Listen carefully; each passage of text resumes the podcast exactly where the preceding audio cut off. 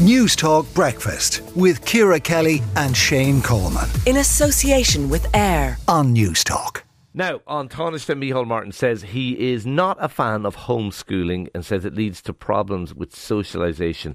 Monica O'Connor, mother and home education network counsellor for Carlow, you disagree. Why?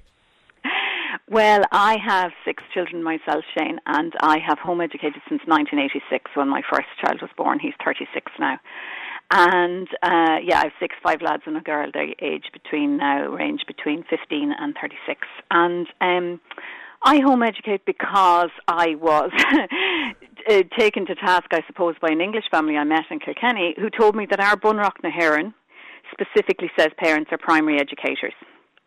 So I said, Oh my goodness, I didn't know that. I did civics in school. I was good in school, and I didn't know that we have the right, our first president Doug Hyde made sure that it was enumerated in the, in the na hÉireann that parents are primary educators. And I think if the Taoiseach or anyone who worries about socialisation did five minutes with an internet connection and looked for the statistics so Paula Rothermel in Durham University in the UK and Dr. Brian Ray in the National Home Education Research Institute in the USA has done a lot of research on this and they come up with their conclusions are things like people who've been home educated are socially adept and um, yeah there are it, it's it's often one of the home ed people was on to me last night and said, "Yeah, it's the eye roll question, isn't it? Everybody asks us about socialisation, but I don't know about you, Shane. I no longer socialise since I left school in groups of twenty-four or thirty.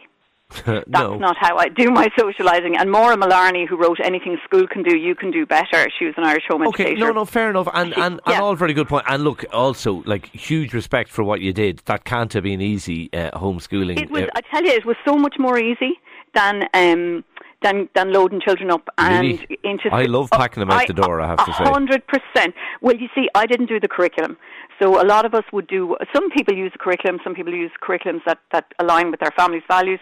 We did what's called in the research and literature unschooling.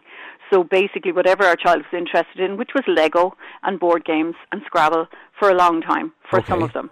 And All it's, with five of them, it's, it's ended up with Okay, a couple, playing of, music a couple at of quite questions. a high level. A couple yeah, of yeah. questions. And look, I, I, I, I don't mean to be rude on these questions, but they're the questions that people will be thinking. Uh, que- question one, what makes you think you know better than the curriculum? because uh, I've done courses as, a, as an adult, and I know that not everybody should know. I'm 55. I know that not everybody at my age should know the same things. So I don't see why I wouldn't accord that respect to my six-year-old and say that at six you need to be able to read or be on page 12 of the maths book or whatever. Do you know, in my Yeah. home, people have learned to read between the ages of six and a half and ten and a half. A ten and a half year old in school not reading would be labelled might be lucky enough to get an assessment, might be lucky enough to get um, support with that.